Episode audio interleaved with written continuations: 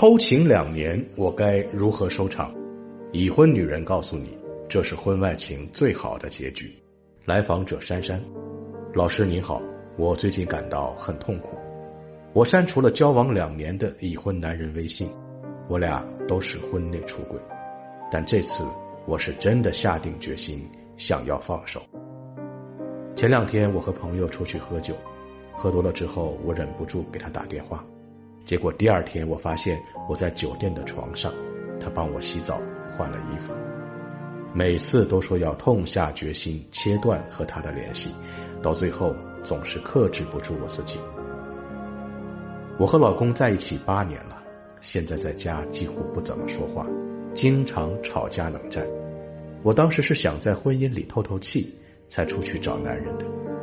这个男人比我小，温柔，也懂浪漫。不论性还是爱，我们一直很合拍。但他最近告诉我他老婆怀孕了，我还是很难过。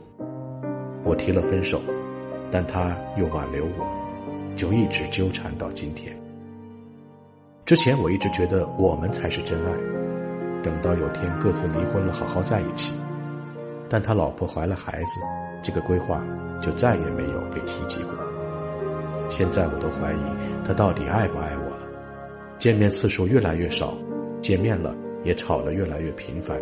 进一步没资格，退一步舍不得。阳光老师，我该怎么办才好？下面是我给他的解答。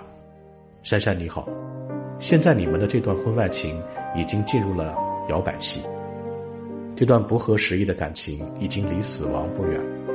要知道，婚外情分三个阶段。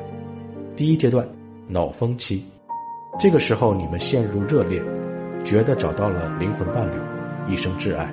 很多冲动离婚的人都是在这个时期就和原配分开了。